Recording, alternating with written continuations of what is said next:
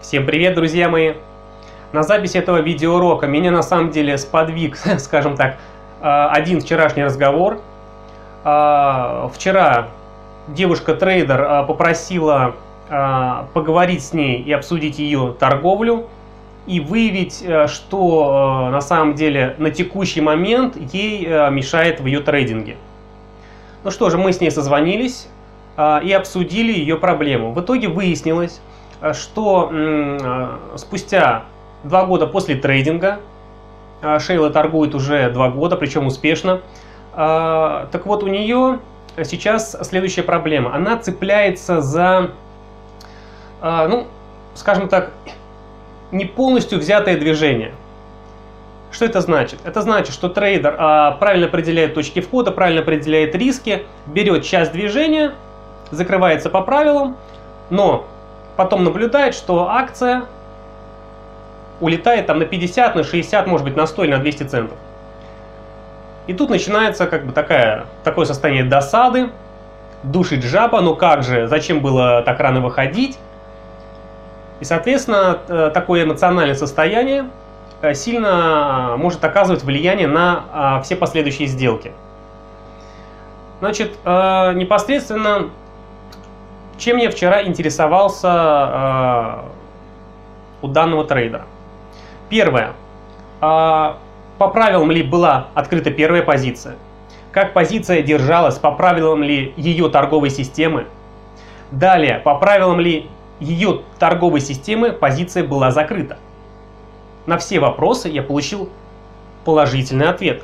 Следовательно, трейдер полностью правильно на все 100% исполняет свой торговый план. Это идеально, поэтому она торгует успешно. Но, чтобы ей избежать э, ощущения и состояния такой досады, да, чтобы не душила жаба по э, невзятым движениям после закрытия своей позиции, ей посоветовал, э, скажем так, обратиться опять же к своей торговой системе, к своему торговому плану.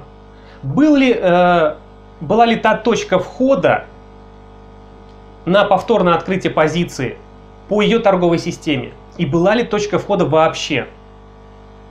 Если э, на повторное пози открытие позиции у нее точки входа нету, значит она абсолютно правильно сделала, что не входила. Даже несмотря на то, что акция улетела там на 50, на 100 центов, но без нее. Можно ли было заработать? Да, но на бум никогда нельзя открываться. Акция могла также и упасть на 50 на 100 центов. Никто этого не знает, что могло бы быть. В связи с этим всегда необходимо э, анализировать, были ли точки входа по вашим позициям, о, по, по вашей торговой системе. Если точки входа после закрытия вашей сделки у вас не было, то вы сделали совершенно правильно – что э, не вошли в, э, скажем так, в продолжение этого движения. Потому что не определив риски, не определив, э, скажем так, потенциал движения, входить ни в коем случае нельзя. Все должно быть по плану. И в данный момент у Шейлы э, уже на самом деле через неделю, через две будут наблюдаться дополнительные успехи в, скажем так, ее прогрессе э, как трейдера потому что данную э, проблему состояния, скажем так, э, невзятого движения, да, состояние обиды, у нее пройдет. В итоге она себя переборет, обращаясь к своему торговому плану, к своей торговой системе, анализируя то, что повторный вход был либо не, не по ее системе, либо это был бы вход на обум. Следовательно, она все делает сейчас правильно, и прогрессировать как трейдер она будет очень и очень хорошо.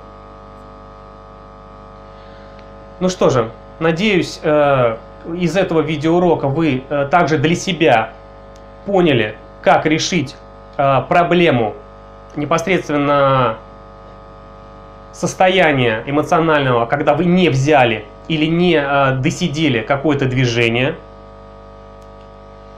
Надеюсь, что в вашем торговом плане и в вашей торговой системе будут исключительно правильные сделки.